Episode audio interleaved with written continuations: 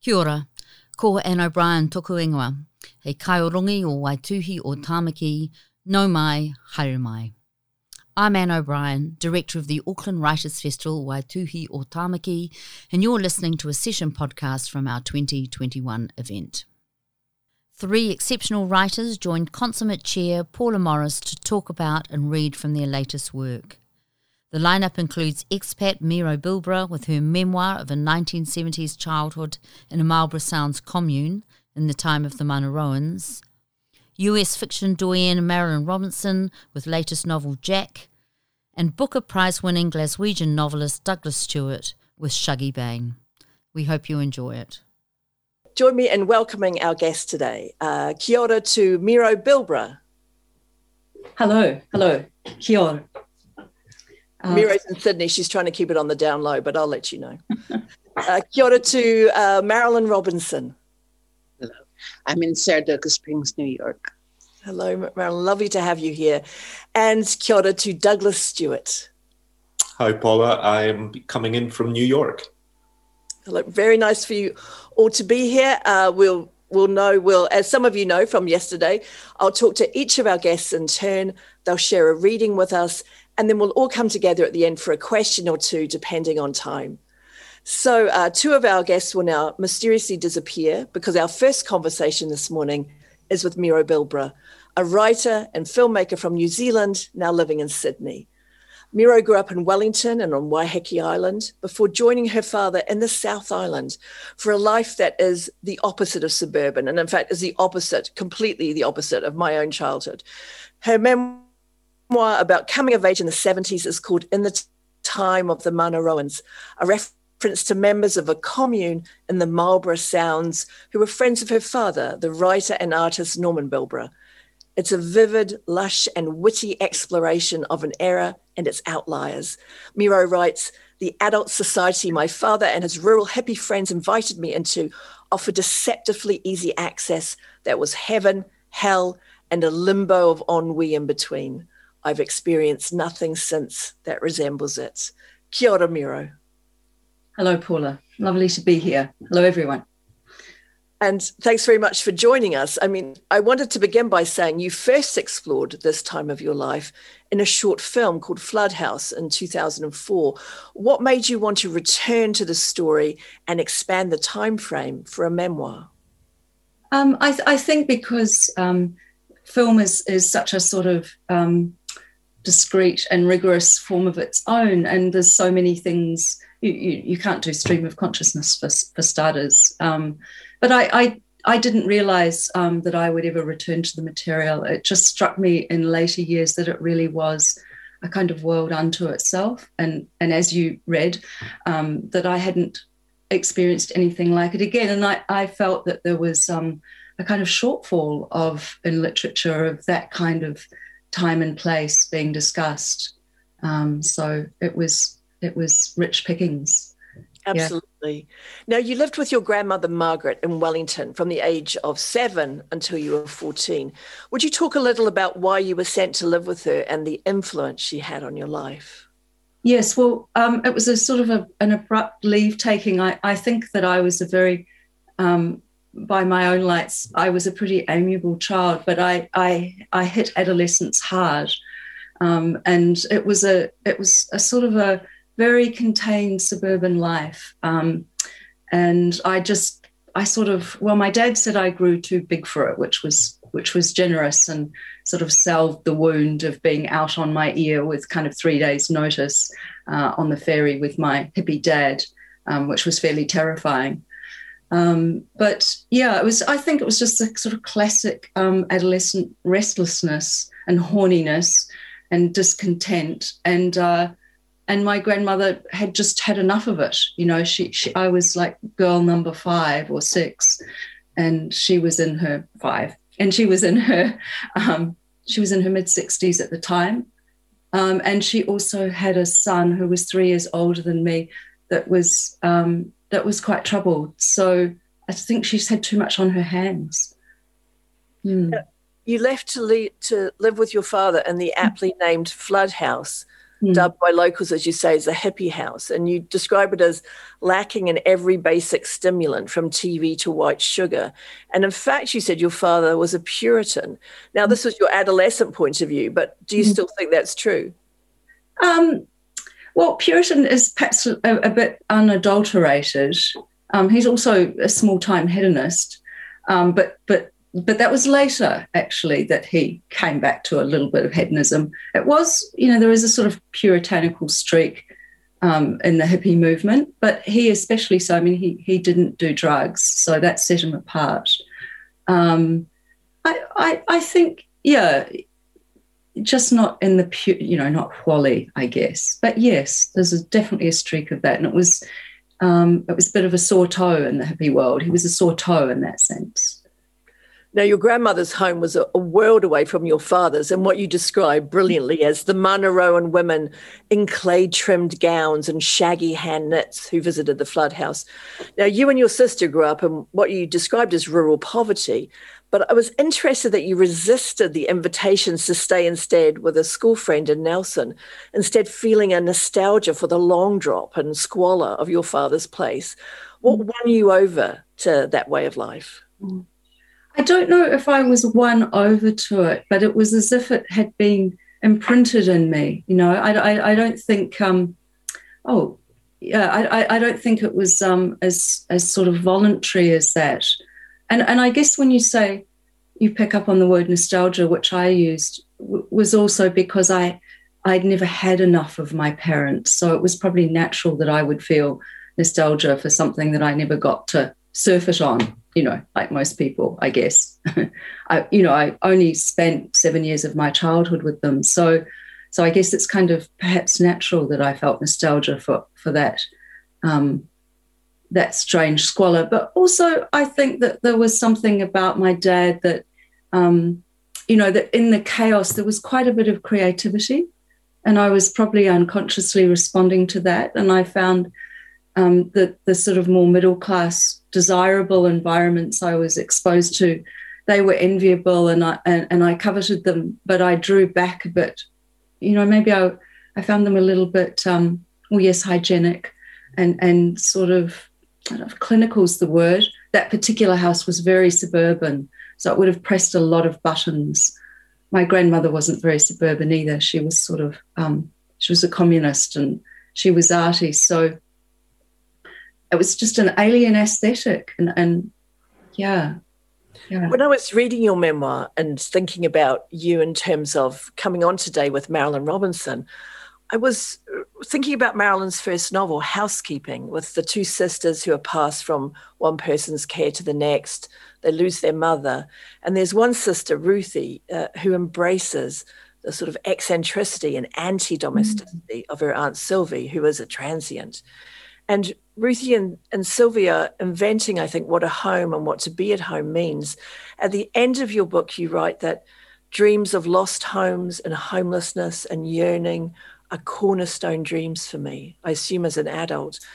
Where did you feel most at home growing up?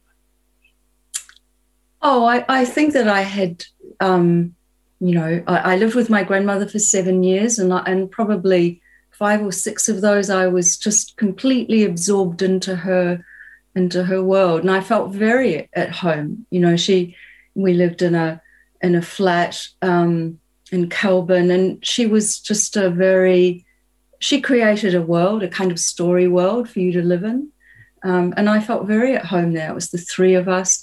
Um, the house was put on the market, and and she put she put slogans on the gate saying, you know, human rights before dollars and protested the sale of the house, which was being sold out from under us, our home.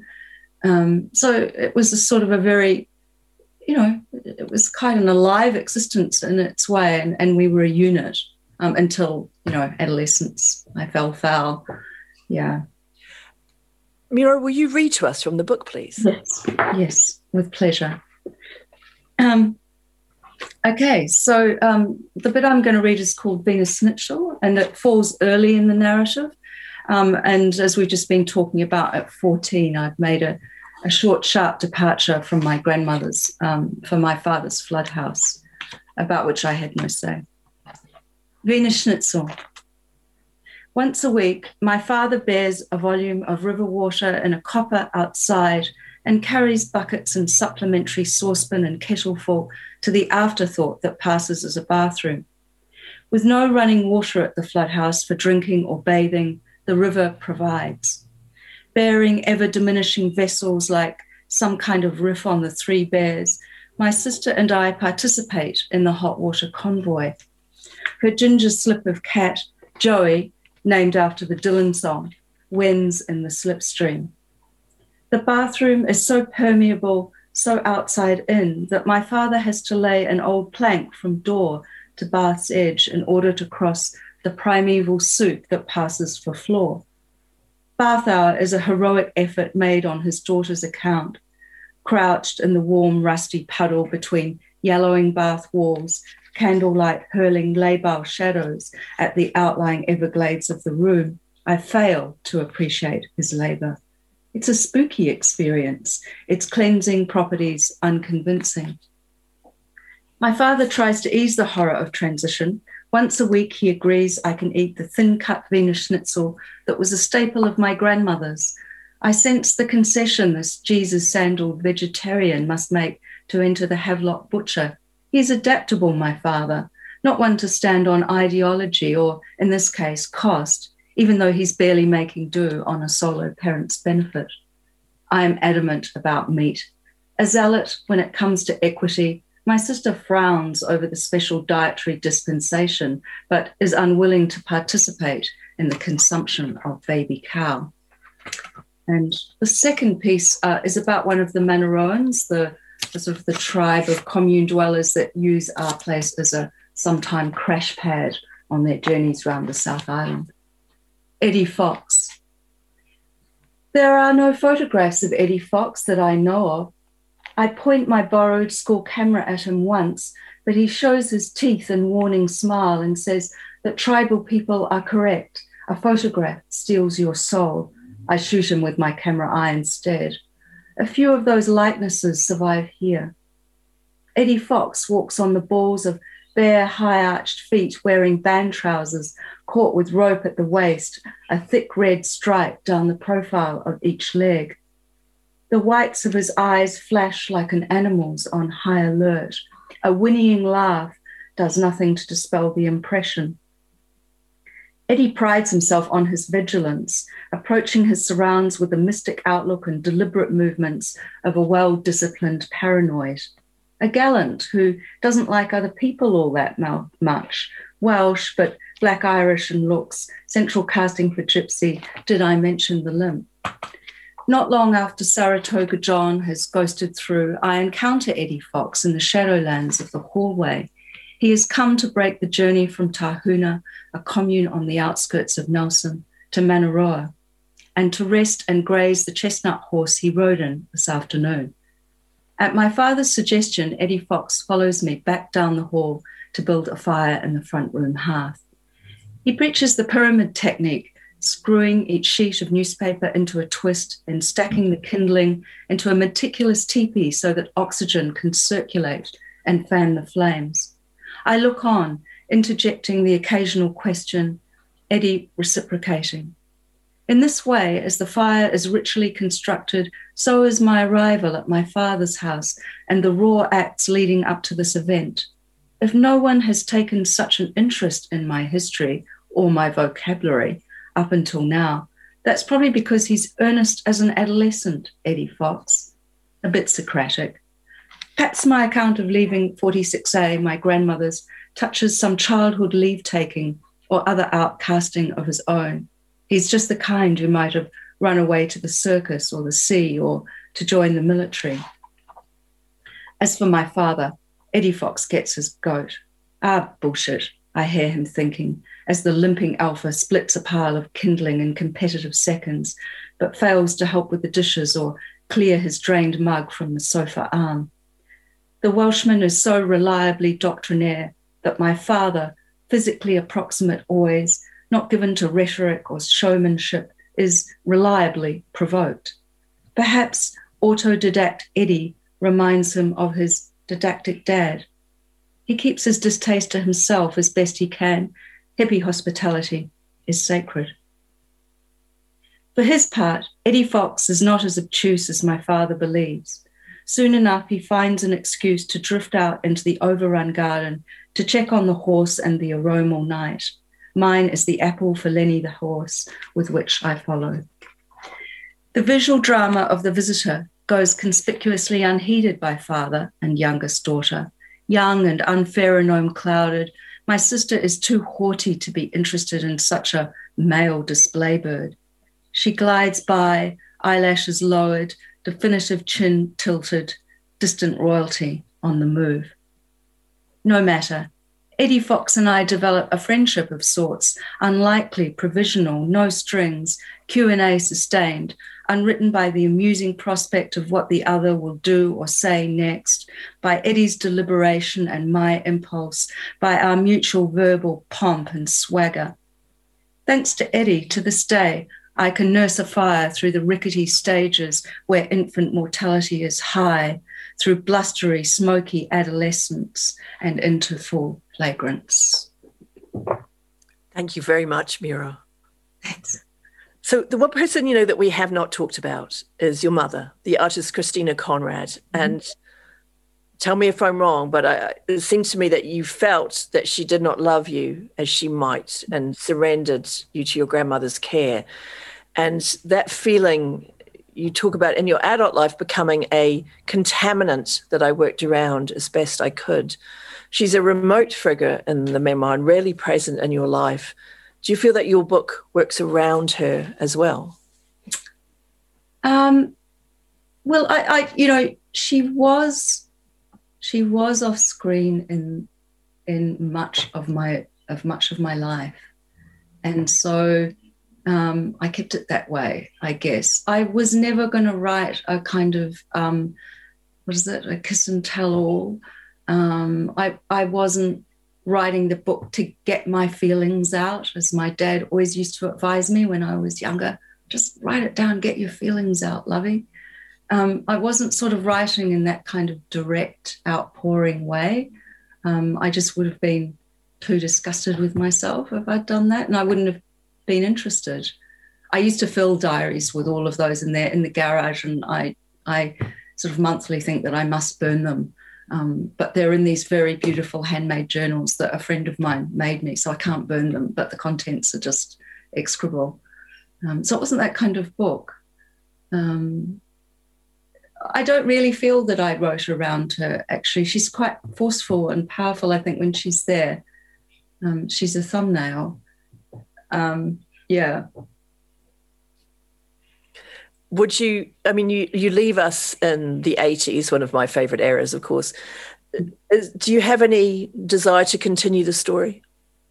Um, do you mean in, did i in that book or was that what you mean? Or for another book perhaps to continue on yeah i did write a little bit further on and it was just sort of really clear to me that that that was a complete world and it ended there. And as soon as I got caught up in sort of modernity, um, it went to shit. Uh, it you know it was it was contained. It was contained, and and maybe um, I'm more garrulous than I seem, um, and and I'm sort of already writing again. But I I don't I'm not drawn to a the chronology of my life. Um, I don't feel it's that interesting. It, this was a portrait of a, wor- a world as much as anything. Um, yeah. And it's a wonderful portrait. Thank you so much for joining us, Miro.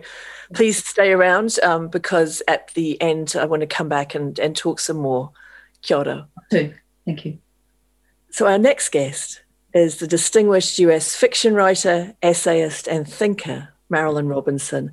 She is the author of five essay collections of Housekeeping, the novel I just mentioned, that many consider a 20th century masterpiece and an interconnected series of four acclaimed novels that began with the Pulitzer Prize winning Gilead in 2004, followed by Home, Lila, and most recently, Jack.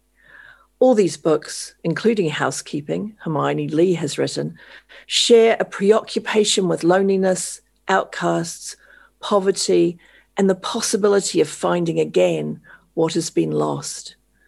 Set largely in a small town in Iowa in the 40s and 50s, the Gilead novels, if Marilynne will permit me calling them that, explore race, family, and faith quite centrally, especially the concepts of forgiveness, conscience, and repentance. Kia ora, Marilynne, and welcome. Thank you very much. Thank you. Now, Marilynne, I'm speaking of Jack as a fourth book in a series, but as Casey Cep in the New Yorker has perceptively noted, it's not accurate to call it a sequel or a book. She says, rather, this book and the others are more like the Gospels, telling the same story four different ways. Is that how you see them? Not precisely. I would I would feel it was a little presumptuous on my part to take the Gospels as a model. Um, I think of them as being sort of constellated, you know, so that they there's a sort of gravitational relationship among them. They're all one system in a certain sense, um, but you don't have to read them in sequence. You can read any one at you know at any point in the sequence, and and uh, they are. My intention was certainly always to make them in, uh, independent, self-standing novels, and you know, I hope I've done that. I think I, I think I did it. I think you have as well. Now, in Jack, we see the prodigal son. So the the, the character who's been a, a problem character in some of the other books. We see him falling in love and struggling to be able to live with the woman he sees as his wife in segregated St. Louis and segregated Chicago. So he remains the, the very complex man we saw in the other novels, easily swayed from his path, a thief, a drunk, too careless with severe consequences. But I've read you say that you can only write about characters you love. So, what makes you love Jack? Um, I think, I, I mean, I think that uh, I can only write about characters that I love, and I can only write about them if it's not clear to me why I love them, you know? Um, I think that Jack has a he it's as if he uh, were made for another civilization than any that actually exists on earth you know? He he uh, sort of understands the rules but doesn't feel them as rules you know? Um, this is not rebellion in the conventional sense. It's a sort of uh, bewilderment really you know? A sort of uh, a, autonomous experience that that uh, he can't quite control and can't quite explain, even to himself. Um, he has his father as a very firm sort of of guidance, you know, which frankly doesn't do anything but make him embarrassed and reluctant to deal with his father. Um, he, I I don't know. I I feel very often as though, you know, one gives a great deal of oneself over to society and convention and so on. Um, but you feel this sort of blighted twin, I think, often that that simply, you know, is not native to the world that most of us are always accommodating ourselves to. And I don't mean that as a criticism of society.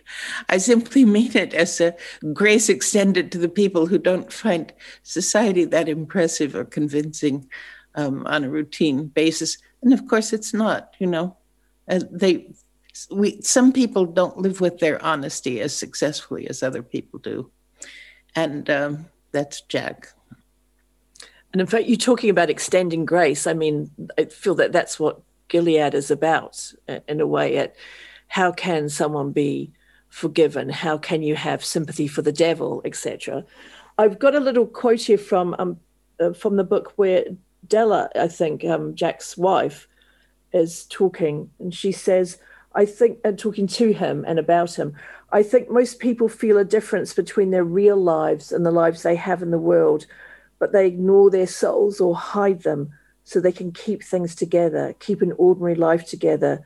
You don't do that. In your way, you're kind of pure. And this is what you're saying, isn't it? This blighted twin yes. who walks the world gothic image for it, but what I mean, you know, I I always have the feeling as though I could put together an entire integral self out of everything that I've denied myself in the course of my life, you know, like there's a, you know, another person or three or four uh, that cohabits with one, and I think that this is universally true. I don't think it's only an eccentricity of mine. How will I ever know? but in any case, but you know, like in housekeeping, I I felt as if I couldn't create a satisfactory full character, and so I thought of myself as making all the characters basically one character. What they, you know, the contradictions, the prohibitions, all the things that are normally narrowed down into the sort of presented self, they they are, in my mind, in that book, uh, made made complete, separate, but completely kind of harmonious in a strange way. It's very so, interesting to think about it that way. Uh, would you ever write about yourself, Marilynne? I mean, we talked Miro about about really writing about yourself, which is a very difficult thing to do. Would you ever, do you think, write something that personal that looked at the selves you didn't become? Not in a million years. I agree entirely with what she said. I, I, uh, I don't know why it's true that our biographies are less interesting than the stories we invent and so on, but I acknowledge it as true and I, I abide by it. I just can't bear to write about myself. Um, I want to go to the reading soon, but I, I want to talk about something key to this novel and to to Gilead as well. Anti-miscegenation anti-miscegenation laws keep Jack from settling down with Della, the woman he loves, and possibly becoming a better man. And when Gilead was published, I interviewed you and was interested to learn from you that 45 states in the US had those laws preventing a black person from marrying a white person, although Iowa was, was not one of them. So, right. what, what really prevents Jack from going home? Well, you know, uh, one of the things that interested me after I had read all this history, you know, of abolitionism and so on, is that it over, you know, a, a radical and enlightened society is overlaid by a conventional society, you know, so that, you know, even though there are elements of law, for example, against segregation in schools and um, the, the, absence of anti miscegenist laws and all the rest of it, those things are still in place and they're still influential in that state's culture. But if you talk to people about the history of Iowa, they simply say it has no history, and they but they they sort of adopt history from, you know, the little Dixie part of Missouri or something. You know, they sort of uh, uh, somehow or other manage to associate themselves with with you know elements in the culture that are much less liberal and benign than their own history ought to be able to predispose them to um, and how that happens. I mean, it's it's like a glacier of amnesia that just slipped over um, a society that was developing along much more humane and promising lines. Um, and and that's a frightening thing. I mean, everybody knows history is powerful, but it's frightening to see how much can be lost be- because of these strange tectonics or whatever that I've never even seen a satisfactory description of. It's really extremely interesting. Would you mind giving us a reading from the book now? And then we'll come back and talk some more. All right. Um, Jack has fallen in love with Della, of course. And he's very, there are a thousand reasons why he's hesitant to pursue this. Partly for one thing, it would cause her any amount of trouble and so on.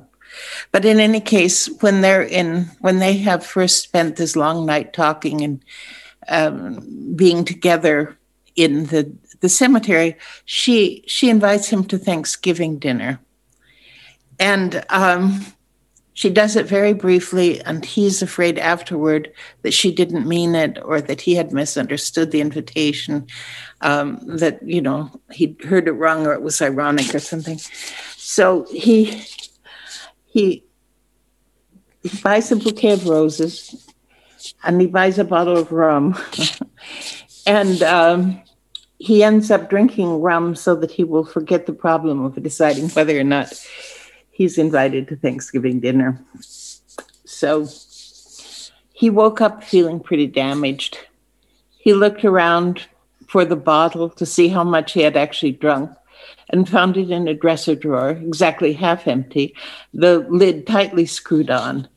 He knew he became oddly prudent when he was too drunk to remember the reasoning behind his decisions, but he could guess half tonight and half tomorrow, and then everything would be resolved. Every possibility extinguished. He would not even glance in his thoughts at the worst of them. It was a relief that he would never know for certain what he'd have had time, uh, what he'd have had to regret. So when he woke up again and it was evening, he didn't put on his new shirt and he didn't shave. If he just showed up at her door looking like he always did, not as though he thought she might ask him in, but with the book to give her and some sort of apology to offer, then he'd have kept a promise. She might not have remembered everything she'd said, but of course she'd be glad to have her book. Some of the roses were dropping petals, some were all right. It would be a sort of joke to offer them to her, a, a part of the apology. But dear Jesus, he couldn't even decide to leave his room. A swallow of rum, just enough to dull him to what he was doing. And then he made the better the better roses into a bunch and put on his hat and jacket and went out into the night without the roses. But he came back for them. Yes, he had the book. The first time he walked past, he saw lights on, so she was probably at home. He was almost disappointed. Just leaving the book and the roses on the step might be the perfect thing in the circumstances. A nice gesture, and she wouldn't have him to deal with. Of course, he could do that in any, in any case. The second time he passed her door, she or someone had turned on the porch light. This made him wish he had shaved. It made his scar itch. He walked far past her street, almost as if he had decided to give up on the whole thing. Then he went back again, thinking it might be late enough that if he did knock, no one would come to, uh, no one would answer. Then he could leave the book, possibly the roses. But then he dropped the roses into the bushes by her stoop. He would look ridiculous standing there with a bouquet like a suitor, as if he thought he could ingratiate himself, showing up at her door in the middle of the night. Late as he knew it must be, disreputable as he knew he must look, displeased as he assumed she would be. But he did finally knock on the door because he just wanted to see her face. She opened the door. That flinch. He saw tears in her eyes. She said, so you remembered to come after all, in the middle of the night, liquor on your breath. She said, It's after midnight. That makes you a day late. This was bad enough. He hardly knew her, and he'd almost made her cry. But at least he knew now that she had been expecting him, a remarkable thing. He handed her the little package with her book in it and said, I happen to be in the neighborhood which was what he had planned to say if she seemed not to have remembered the invitation or to have meant it. He said, My apologies. I mean that quite sincerely, and tipped his hat, which he would have removed, except for the, that fear of trying to seem ingratiating. He did look at her face, no harm in that. He might as well take what pleasure he could before the regret really set in. So he left her porch and set out on a long walk home or somewhere. It struck him how foolish he'd been to tell himself he was living for her sake, and how lost he was already without anything at all to tell himself. But he heard her footsteps. She had come after him, and she put her hand in the crook of his arm. I kept a, d- a drumstick for you, Mr. Boughton, and some stuffing and a piece of pie. Lorraine took the rest over to the church, but there's plenty here. She said, I just don't want you to walk away looking so sad. A parlor, very warm after the street, a drab couch on a bright rug, a little bookcase with books stacked on both sides of it, an upright piano with a, lo- with a lace scarf and a crowd of family pictures, one of them Jesus. He sat down on the couch with his hat beside him, and she went into the kitchen to make up a plate for him. He heard that uh, he heard the front door open and close, and he felt the cold from it. That woman, Lorraine, said, I suppose you know there's an old white man asleep on the sofa. I suppose you can explain that. And Della said, Oh, leave him be. He's just so weary. Thank you so much, Marilynne. That was wonderful. I we don't have a lot of time left to talk, but I really wanted to ask you something that came up in your conversation in 2015 with President Obama. I say a conversation. I was surprised you could get a word in edgewise, but you said, I think that the basis of democracy is the willingness to assume well about other people. You have to assume that basically people want to do the right thing.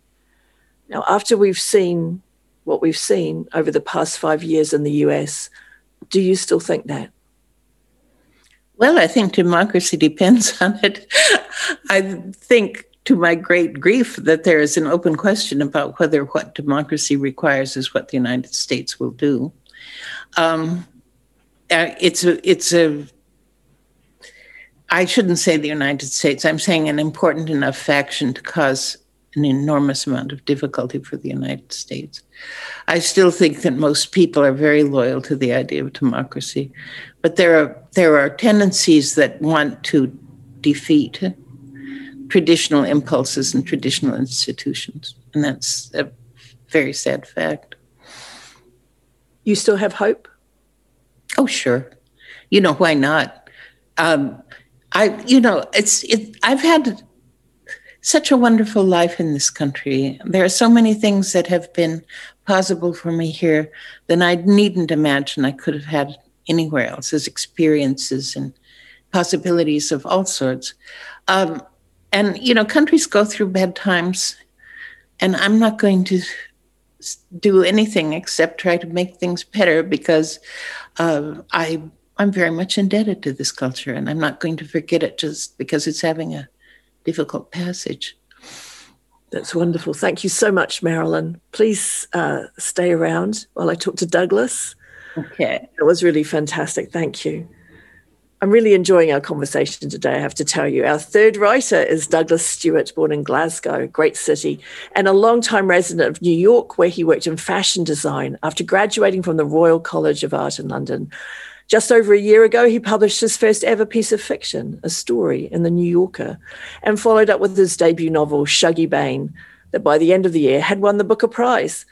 Shuggie Bain is an unflinching novel about love and addiction and survival of a mother and son's indelible bond, of living on the margins and of growing up in an 80s working class world that has lost hope. It's compulsive reading and deserving all of its accolades. Kia ora and welcome, Douglas. Hi, Paula. Thank you for having me.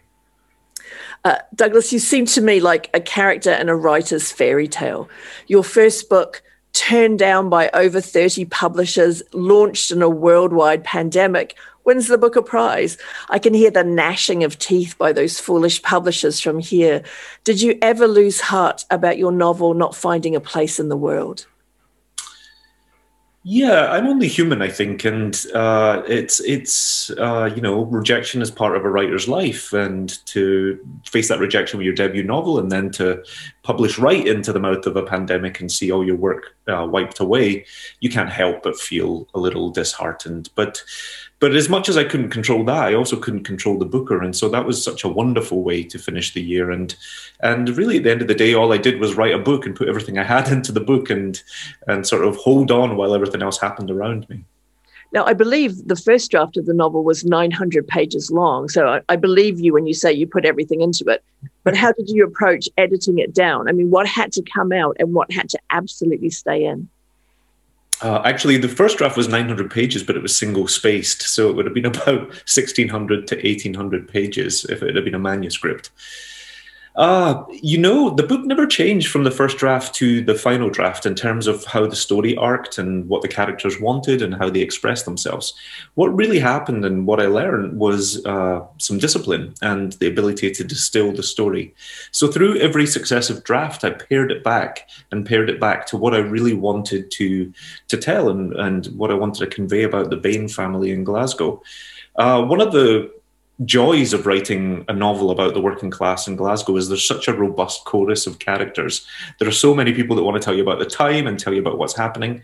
And I use them uh, to also tell me about the main characters, to really reveal a lot about Agnes's place in the world, her addiction, her hopes and her dreams, and, and also how the things she was collapsing under were hurting the people around her. Her, her first and foremost, but then the people really around her. But through the drafts of the novel, I had to peel that back a little bit and really keep the lens on Shuggie and Agnes because because they were really the heart of the book, and and so that was that was that was the journey. There's a big heart to this book, but I'm interested that you talk about working class Glasgow because mm. you said there's an enormous burden for people who are writing stories not set within the middle class. Uh, Peter mm. Murphy from the Irish Times has said that the UK book lists are still dominated by what he called the updated Victorian novel of manners over working class stories. And you've said there's a pressure on working class stories to not tell the truth with too much reality. And I was thinking about Kerry Hudson's memoir, Lowborn, of Kit de Waal's edited anthology, Common People, which had to be crowdfunded to be published.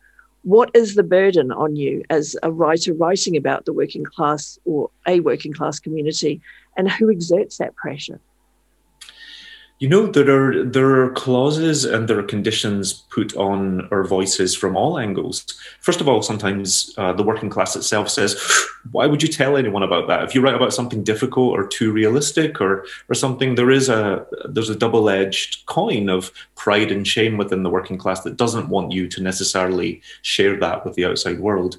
But then also, you know, middle class writers can really write about anything they want, and they, it can be beautiful, it can be hard, it can be horrific, and yet when a working class writer does that and when it comes from uh, a place of realism it suddenly is levied that we're writing a poverty safari or we're telling uh, about a grim life just for effect. And those are things that ultimately mute a lot of working class voices. Those are things that I don't believe are levied against middle class or academic writers. But when someone writes from their corner of the world and uh, they write about it in, with truth and unflinching, as I hoped to do, sometimes that can be met with. Uh, with a lot of resistance in the circles you try to break into.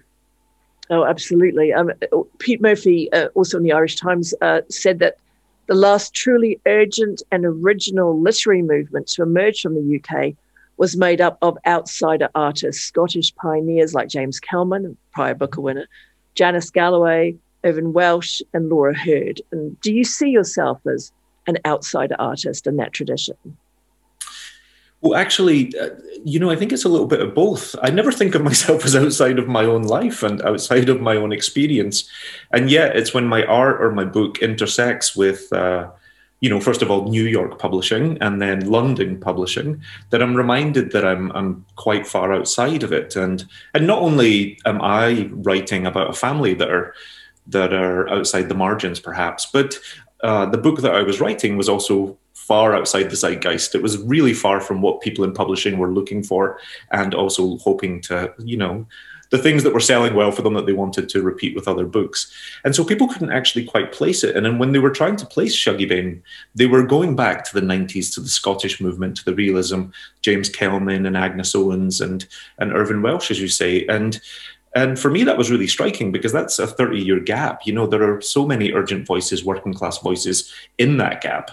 And we're doing our best work every single day. And yet, that was really uh, where they were sending me back to, what they were tying me back to. What, I mean, when you say that it was not like other things, what do you think the prevailing taste of publishers, what, what do you think they were really looking for that they didn't see in your book? Ooh, I'm not sure I'm going to answer what they were looking for. I don't know if I can get my hands around that. But you know, it was they just didn't know what to make of the book. The book you said 30 times, it was actually rejected 44 times.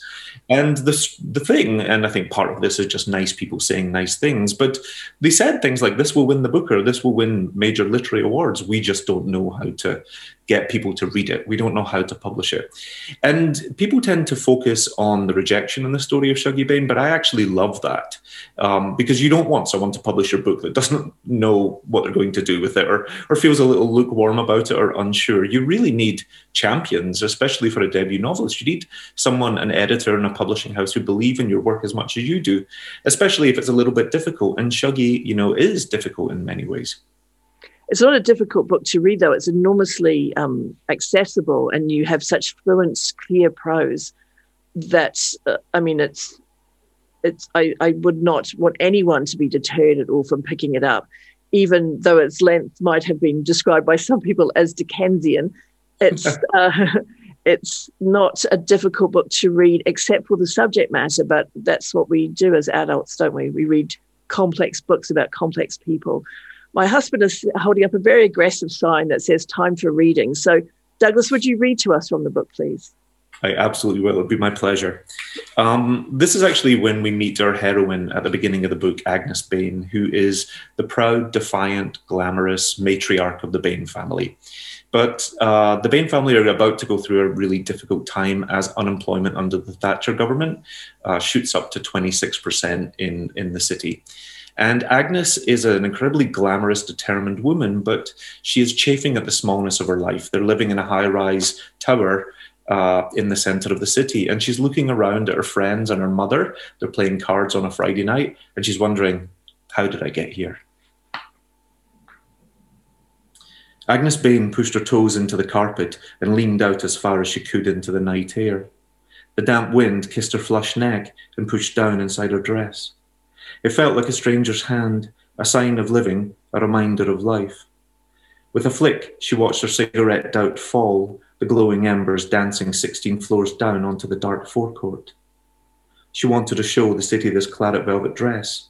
She wanted to feel a little envy from strangers, to dance with men who held her proud and close. Mostly, she wanted to take a good drink, to live a little.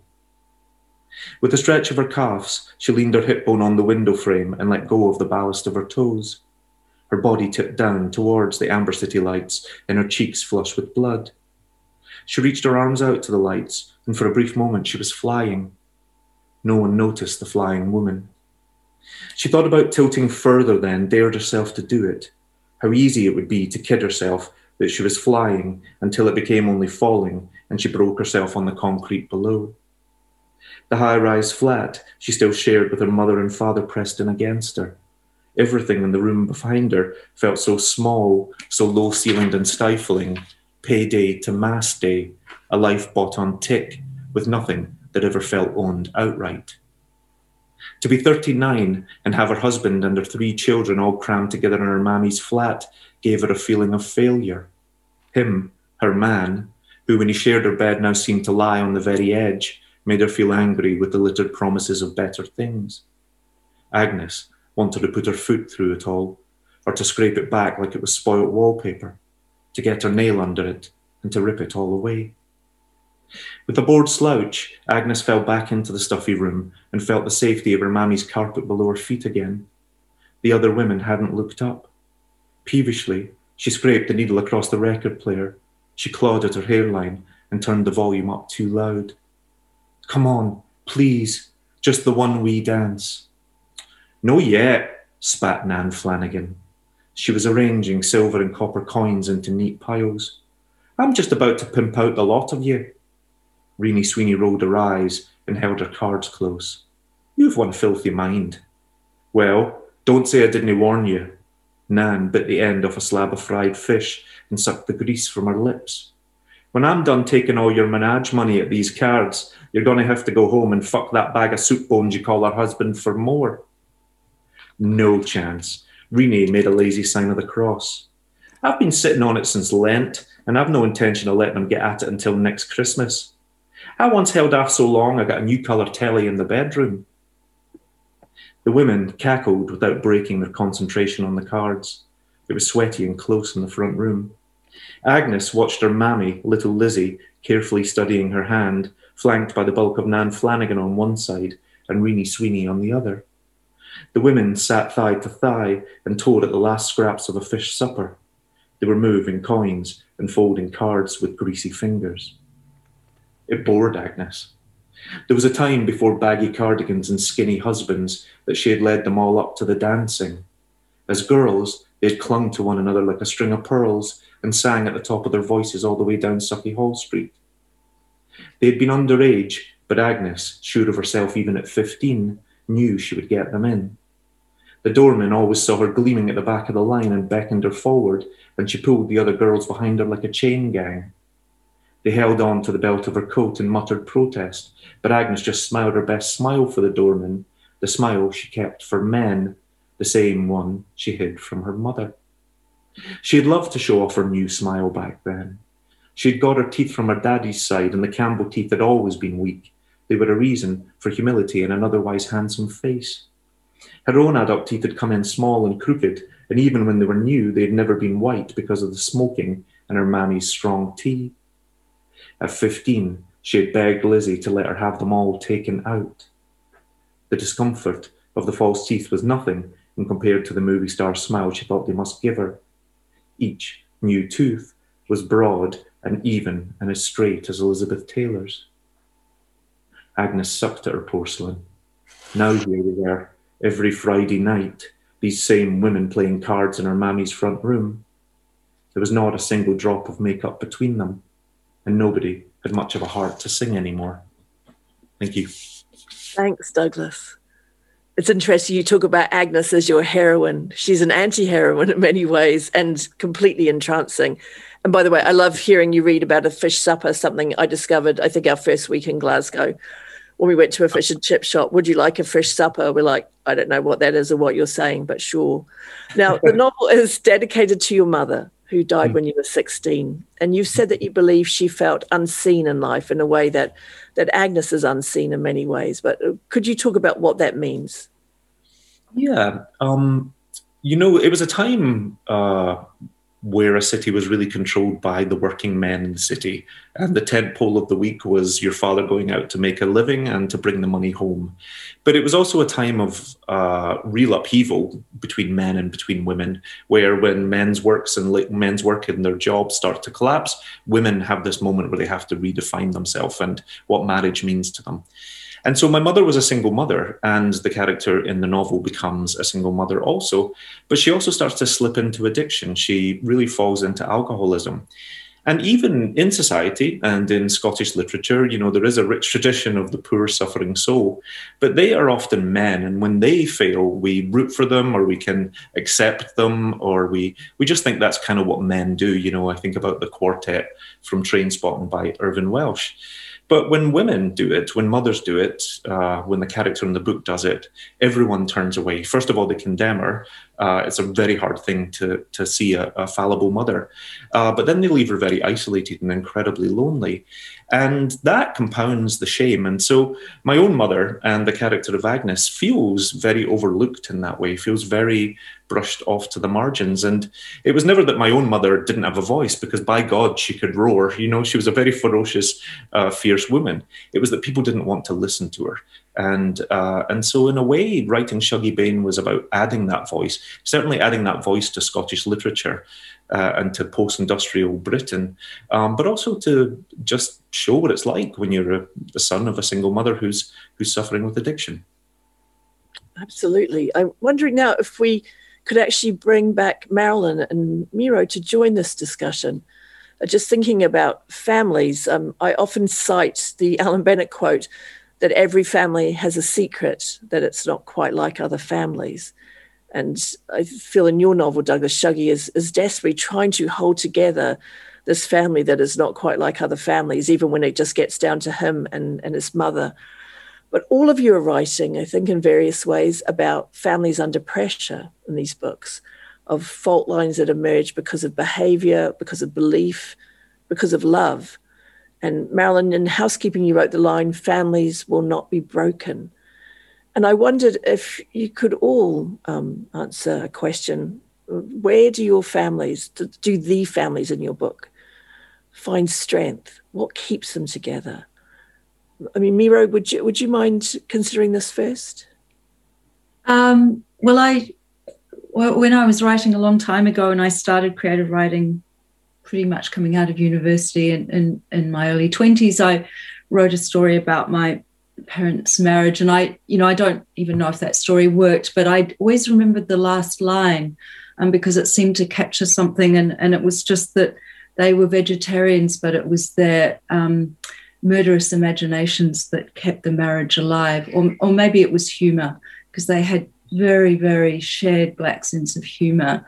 Um, and even sort of in later life, when they would come together very occasionally, they would just lapse into these just um, descriptions, you know, uh, I guess of others or of incidents that were very funny um, and sort of black and a bit grotesque. And so, I, and it always astounded me. Um, you know, I, I remember my sister and I once going on a family outing, all of us in the car. I don't think that had ever happened. And, and they were sort of telling awful stories. And um, we kind of looked at each other, and it was very freakish uh, sort of simulation of a normal family that we'd never had. Um, so, so maybe it was that. I mean, they're all writers. All everybody writes in my family. That's a terrible thing, isn't it? It just sounds awful. Douglas, yes, what, it does. Douglas, what do you think about this? What what keeps the family strong? You know, I think first of all, it's love, and I think it's the the remarkable kind of love that children can have for flawed parents, Paula. Uh, and part of that comes from the burden of care. Uh, Agnes's children in the book take care of her. They take care of her mentally and physically, and and the home. And there's just no other choice. And part of that is a wonderful thing, I think, because there is no context for the children, certainly not even for Shuggie. He doesn't know things can be different. He doesn't know uh, that other people are living different ways. He just understands that he loves his mother and his brother loves his mother. And uh, they do whatever they have to do. And there's a, there's a comfort in that, I think. But at the heart, what keeps them together, I think, is love. And I'm asked often about hope because hope sometimes in literature can be a very bright, shiny, a very bold sunrise. And but in life, I've known hope to be quite a quiet thing. It's just the hope that maybe tomorrow might not be as hard as today was. Maybe it'll be a little bit better. Maybe the person you love the most in the world will get better and and take a step towards uh, recovery. And and that's really that very faint hope that keeps them that keeps them all clinging to each other. Absolutely, Marilynne. Do you think that Jack can have hope? Do you think he has hope? Is there hope for Jack? uh, what can I say? Um, Jack sort of, as he says, I think, if I remember the book correctly, he he sort of enjoys himself. You know, he um, he is um, full of habits of thought, poetry, interior, you know, joking with himself and so on. Um, he, I think, doesn't have a of a hope of ever satisfying other people's standards of having overcome his difficulties or anything like that. I think he'd have trouble even naming his difficulties. But he, uh, I mean, I think, for example, that he drinks because he has problems rather than that he's, you know what I mean, the other way around. But he, um, he is himself. Um, he is the inheritor of his father's presence and worldview, and he loves his father, you know. Um, he, I mean, he he certainly doesn't aspire in the way that people are con- conditioned to do. He has he owes nothing to, you know, tales of personal overcoming and advancement. Uh, but he's just um, a person who has a, a, kind of sensitivity that can be painful under many circumstances and is still sensitivity and still gives him a sort of an interesting sense of what the world is uh, even even though his idea of it is quite solitary quite inefficacious as far as you know satisfying any ordinary standard of thriving and I do think that what you've just said, the interesting sense of what the world is, applies to all three of the books um, you've all been talking about today. This has been a really fascinating conversation. Thanks so much to the three of you, Miro Bilbrough, Marilynne Robinson, and Douglas Stuart.